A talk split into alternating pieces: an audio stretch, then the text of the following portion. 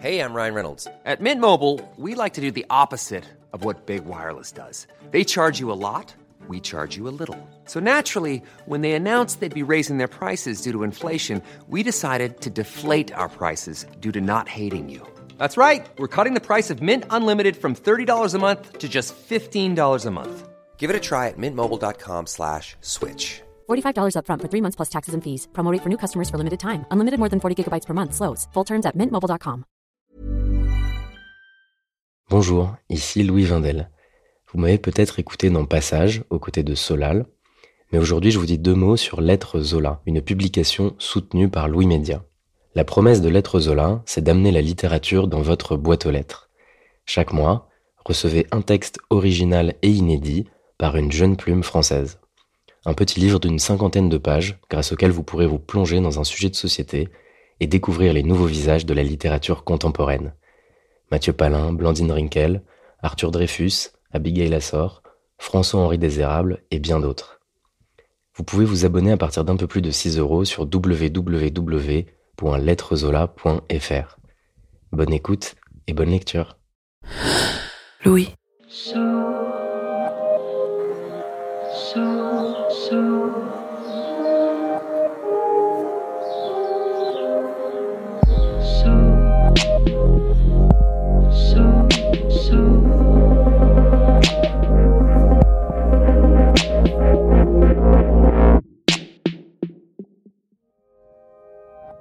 J'ai beaucoup réfléchi à cette question, j'ai beaucoup vécu avec ces dernières années. Je me suis beaucoup demandé, est-ce que parfois c'est mieux de ne pas dire? Et je n'ai jamais rencontré de oui. Je ne dis pas qu'il n'existe pas, c'est une réponse empirique. Je n'ai pas mis les traumas en éprouvette, injecté des mots dedans pour voir s'ils désagrégeaient la douleur. Mais ce sont les seuls apaisements que j'ai rencontrés. Les seules portes ouvrant sur des chemins, pas forcément faciles, mais plus joyeux et plus libres. Vous écoutez notre mini-série sur les discussions compliquées. Cet épisode, qui contient des moments de violence difficiles à entendre, a été tourné par Capucine Rouault. Je suis Charlotte Pudlewski. Bienvenue dans Passage.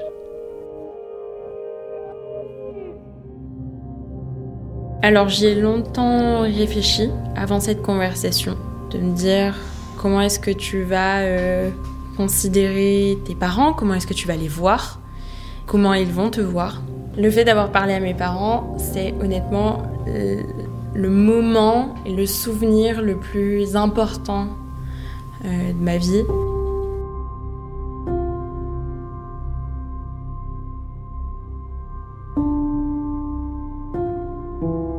J'aurais aimé qu'elle le dise plus tôt et pas tant, d'années. Parce que je pense que le traumatisme, déjà, ben, euh, plus on attend, plus il est grand. J'aurais préféré qu'elle me le dise euh, avant et dès le départ, parce que peut-être les choses ne seraient pas faites de la même façon.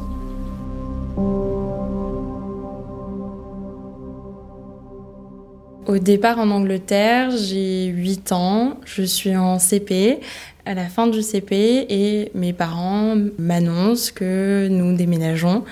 L'autre côté de la Manche me paraît très très loin. Donc voilà, je pars pour euh, deux ans.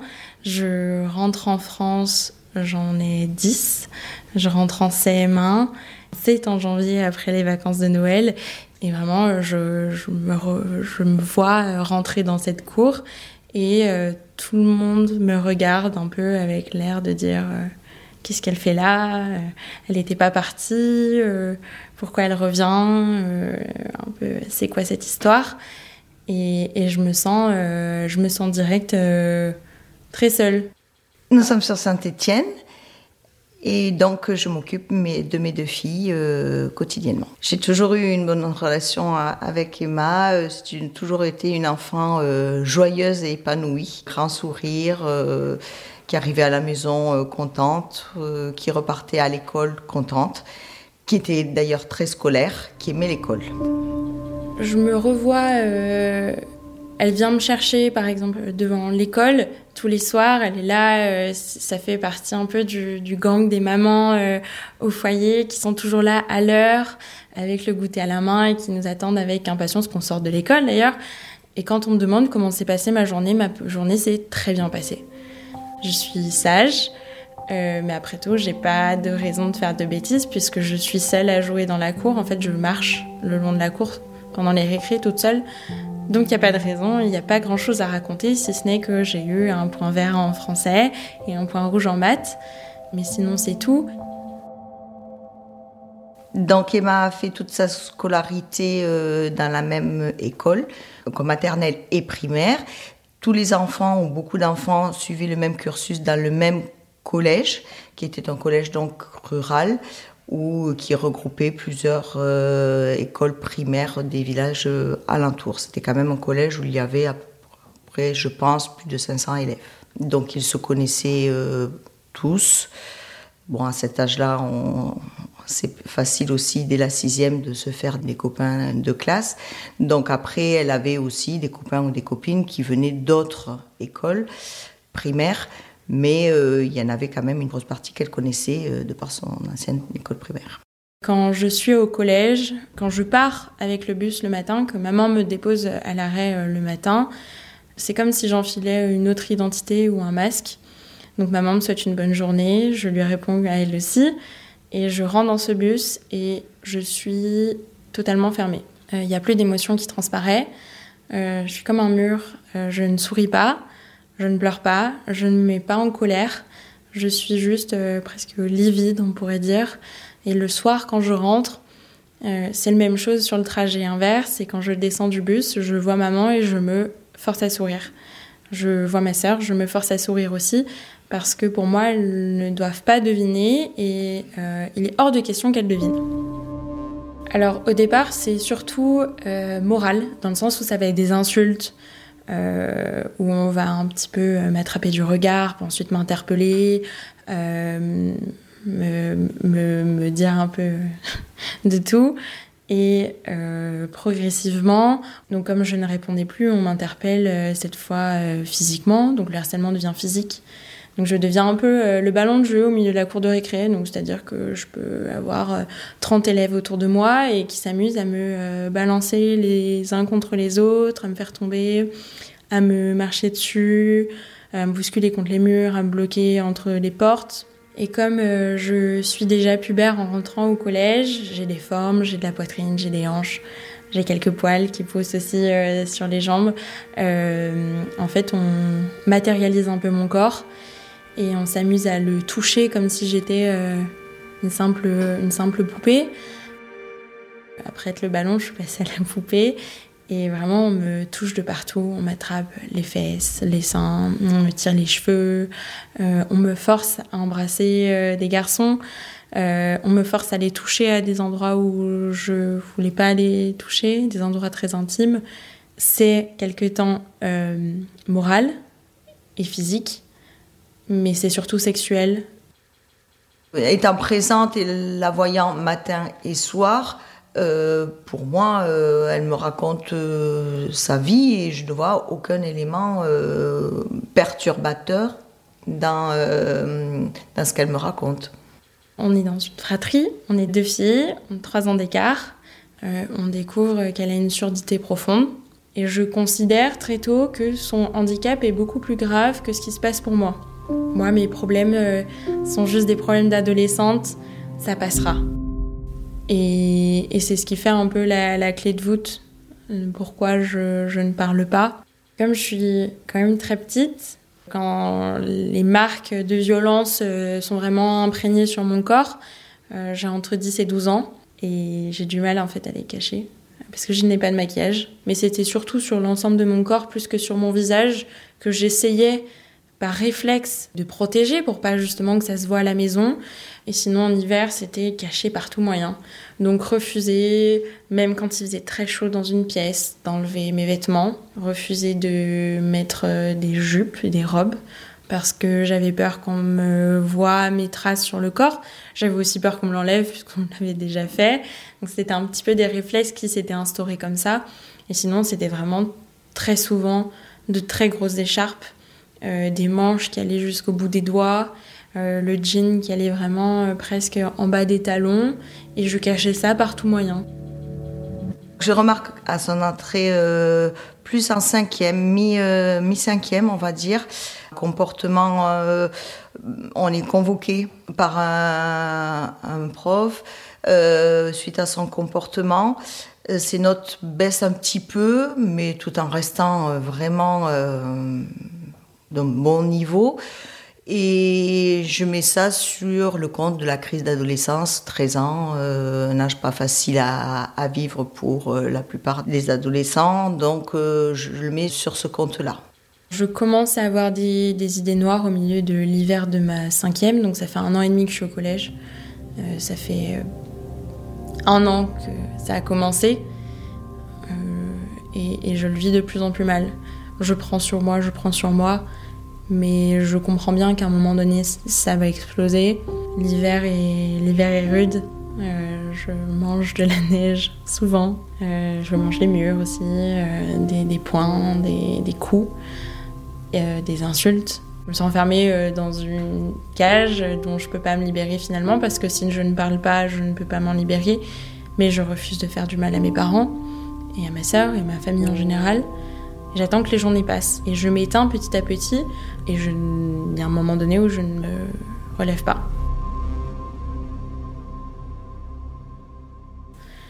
Donc euh, au milieu de l'hiver, euh, je commence à me dire qu'il va falloir y mettre un terme, je ne sais pas comment. Il va falloir que je trouve un moyen. Euh, le moyen, c'est la fenêtre de ma chambre, que je regarde longuement en me disant quand, comment, pourquoi. Est-ce que tu as les bonnes raisons de faire ça Est-ce que tu vas aller jusqu'au bout? Et je fixe une date. Et je me dis en rentrant du, collège ce soir, ça sera là. Et ce matin-là, je, descends euh, prendre le petit déjeuner dans, le, dans la cuisine avec euh, ma maman et ma petite sœur, comme tous les matins. Et elles sont euh, sur, la, sur la table de la cuisine. Et elles sont mortes de rire. Et elles rient aux éclats. Et il neige dehors. Il fait vraiment un temps atroce. Et moi, j'ai mes émotions qui me pèsent, qui me pèsent euh, très lourdement. Et je les vois rire. Et c'est cette action toute simple qui fait que j'ai comme une lumière. Et je me dis, mais tu peux pas les laisser euh, toutes les deux, toutes seules. Je peux pas abandonner euh, maman et, ma petite sœur comme ça, j'ai pas le droit. Et je me dis qu'il y a d'autres façons de remédier à mes soucis à partir de ses 14 ans, ça ne change pas, mais elle a une envie de partir, de voyager. Donc on est une famille de voyageurs. Donc ce n'est pas pour moi euh, un élément déclencheur de, me dire elle veut partir, elle veut fuir quelque chose. Alors en troisième, elle, fait ce voyage aux États-Unis dans le cadre des vacances. Nous partons euh, aussi en famille euh, aux États-Unis, en vacances. Et suite à ça, je sens à elle son envie voilà, de faire ses, études à l'étranger, euh, de voir ailleurs ce qui se passe. L'entrée en seconde, je sens, c'est plus angoissant pour elle. Elle change donc forcément de structure, elle passe du collège au lycée. Pour moi, c'est tout à fait normal. On rentre dans la cour des grands. Elle connaît moins de personnes dans le lycée. Donc euh, je trouve ça normal qu'il y ait une petite angoisse euh, à l'entrée en seconde euh, au lycée. Je dis rapidement à mes parents que j'aimerais aller dans un lycée public qui est très très loin de là où est mon collège actuellement. Et mes parents maintiennent ce choix de me mettre en établissement privé Seulement, il dépend du collège où je me trouve. Euh, je refuse, je refuse. Il est hors de question. Maman, tu ne peux pas me faire ça. Euh, maman, ça va pas aller. Maman, ça va être nul. En fait, je ne veux pas y aller parce qu'il y a une grosse partie des élèves de mon collège qui vont aller dans ce lycée euh, privé. J'ai tellement peur que ça se répète, encore pendant trois ans, que je fais des crises à ma mère en disant il est hors de question d'y aller en refusant de parler pendant une heure, en boudant mon coin. Mais bon, finalement, mes parents me laissent pas le choix, c'est eux qui prennent les décisions. Et donc, je vais dans cet établissement en ville. Le lycée également se passe bien. Je sens qu'elle a de la pression dans sa volonté qui date donc du collège de, de partir faire ses études à l'étranger. Donc des fois, son comportement, on va dire, d'être angoissé, stressé, pour moi, je le mets sur le compte de son stress scolaire. Donc à la fin du lycée, elle a son bac avec euh, donc mention bien. La mention bien euh, était nécessaire pour pouvoir faire euh, ses études à l'étranger. Je me revois ce jour de bac, seule, à nouveau, aucun ami avec moi. mes parents n'étaient pas présents ce jour-là. Et je me revois derrière ce panneau, voir mon nom et mon prénom, mention bien, et hurler de tout l'air possible qu'il y avait dans mes poumons, de joie et de soulagement, je sais que c'est une porte qui s'ouvre sur une nouvelle vie et une vie plus apaisée. Je sais que ça va commencer à partir de là. Moi, je suis contente parce qu'elle réalise son rêve de comme une maman qui voit ses enfants euh, en fait s'épanouir et donc elle euh, part faire ses études à l'étranger pendant euh, deux ans avec euh, une joie immense. Elle réalise son rêve. Quelques semaines après, je me mets en couple avec un garçon. Au début, ça se passe très bien, très fleur bleu. Je pense sur le moment qu'on s'aime beaucoup. En fait, c'est pas de l'amour, c'est une relation très très toxique qui s'installe, très oppressante. Je pensais être proche de ce garçon et c'est pour ça que un jour je, finis par par lui dire, lui dire euh, je, je, crois que je vais pas bien et, et je crois que c'est à cause de ce qui s'est passé au collège. Donc il me pose des questions, il me demande ce qui s'est passé au collège, je lui raconte. Et donc euh, ben, mon copain me dit euh, il est hors de question que tu dises ça à tes parents, tu vas les tuer de douleur. Et cette expression tuer de douleur, elle m'est restée euh, les premiers temps et je, me suis dit effectivement, il est hors des questions de faire du mal à tes parents. Tu peux pas leur faire ça. Euh, ils t'ont jamais fait mal, tu peux pas leur faire mal. Et un jour, j'écoute un podcast donc sur un journaliste qui raconte euh, le harcèlement scolaire qu'il a vécu lui au collège il y a 20 ans de ça lié à son homosexualité. Il raconte et tout ce qu'il raconte me parle. Et je me dis, c'est le moment d'en parler. Euh, c'est ça la clé. C'est ça qu'il faut que tu dises à tes parents. Si tu n'arrives pas directement à dire à tes parents, papa, maman, j'ai été harcelée, il faut que tu utilises un moyen de leur dire. Donc je leur envoie le podcast. Quand j'envoie le podcast à mes parents, je leur envoie un screenshot et je leur demande de remplacer les mots donc euh, PD et gay par grosse et riche. Donc c'est là qu'ils comprennent qu'il y a un problème et ils me disent euh, c'est mon papa qui m'envoie un message et qui me dit on aura une conversation avec maman dans la semaine, quand est-ce que tu es libre? En combien de, de cet appel FaceTime? Un jeudi soir à 9h, sa sœur est couchée, donc je m'installe sur, euh, sur le canapé avec ma tablette. Une journée euh, comme une autre vient de se passer, il est 9h du soir. Donc je rejoins le FaceTime avec mes parents, je les vois tous les deux, euh, chacun dans leur, euh, dans leur canapé.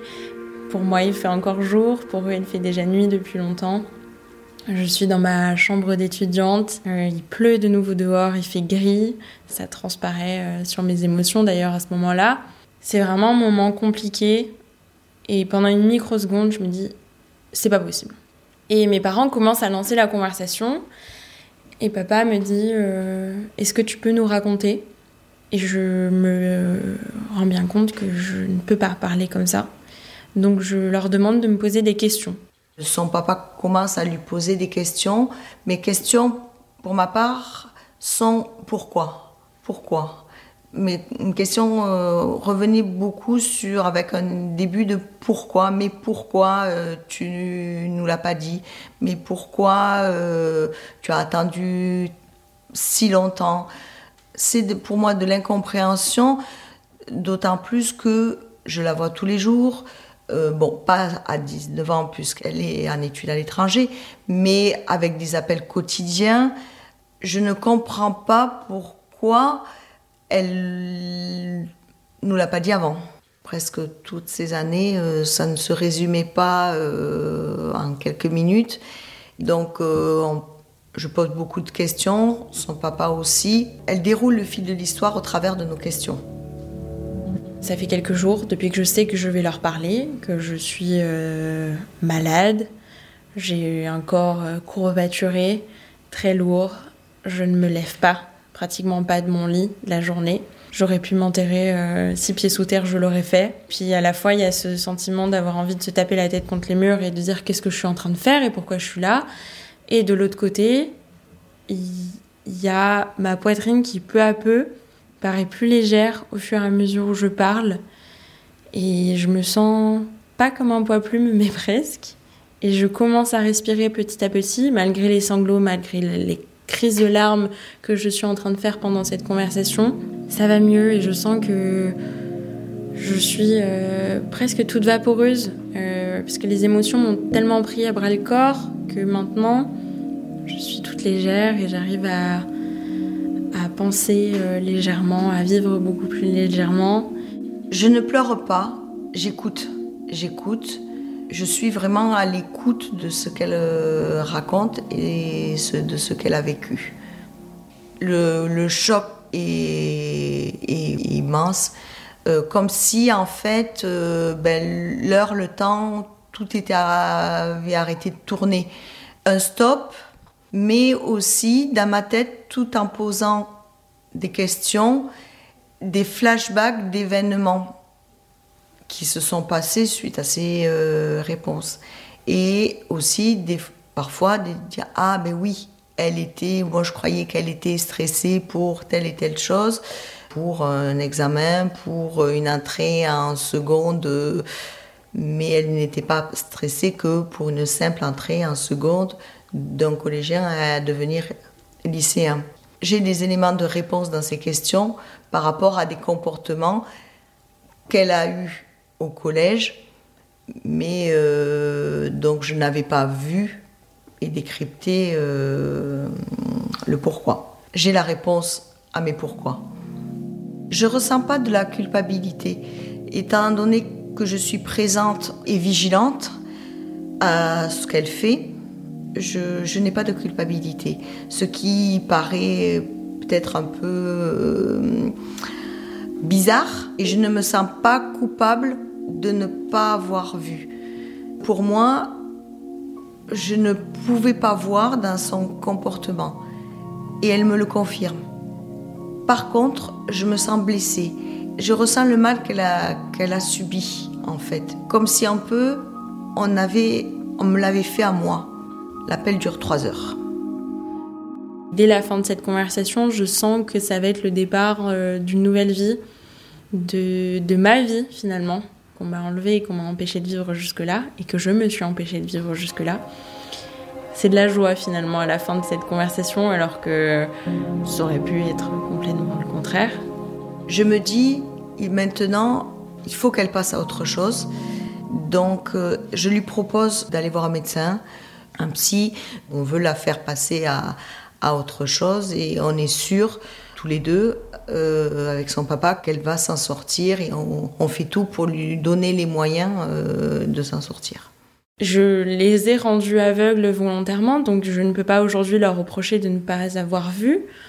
Je ne peux pas leur reprocher d'avoir volontairement occulté une partie de ma vie. J'ai aucun sentiment d'amertume, même aujourd'hui, j'en ai jamais eu. J'en ai jamais voulu à mes parents. Je pense que honnêtement, je ne leur en voudrais jamais. Je ne peux pas leur en vouloir.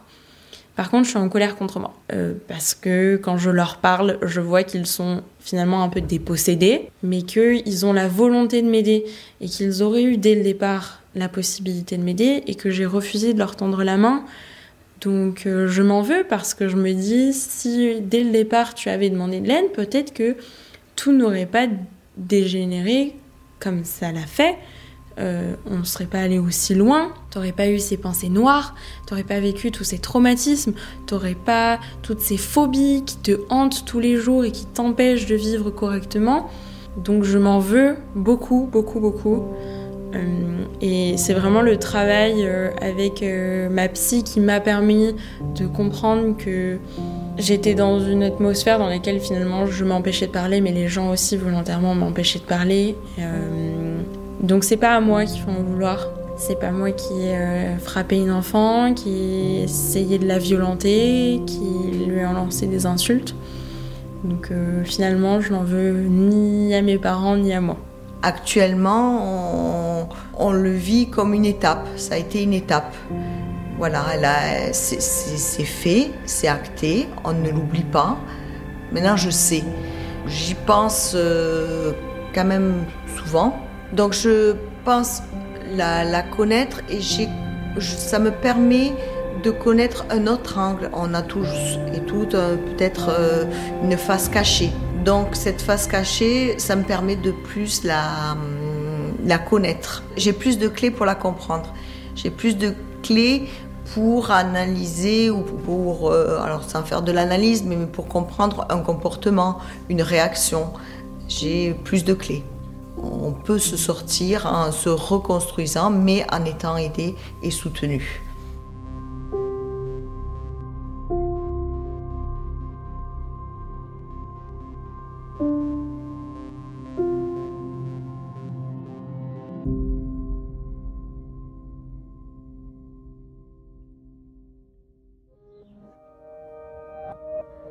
Cet épisode de passage a été tourné et monté par Capucine Rouault. Charles de Cilia en a fait la réalisation et le mix. Louise Emerlet a coordonné la production de l'épisode. Maureen Wilson et Mélissa Bounois en ont supervisé l'éditorial et la production. Le générique de Passage a été composé par November Ultra. Passage est une production Louis Média. Vous pouvez vous abonner sur toutes les plateformes de podcast, nous envoyer vos histoires à hello at louismedia.com. À très vite. Brought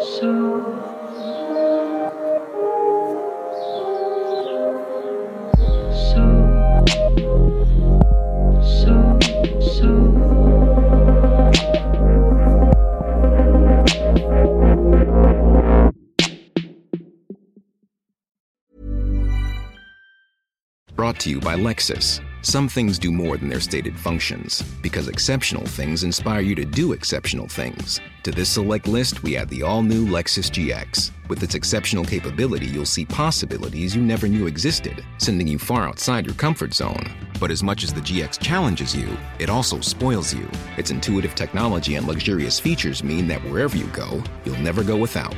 Live up to it. The all new Lexus GX. Summer's just around the corner, so give your body the care it deserves with Osea's best-selling Undaria algae body oil. Created by infusing Undaria seaweed in barrels of botanical oils, it leaves skin silky soft and glowing. Plus, it's clinically proven to improve elasticity and deeply moisturize without feeling greasy. It's safe, clean, vegan skincare.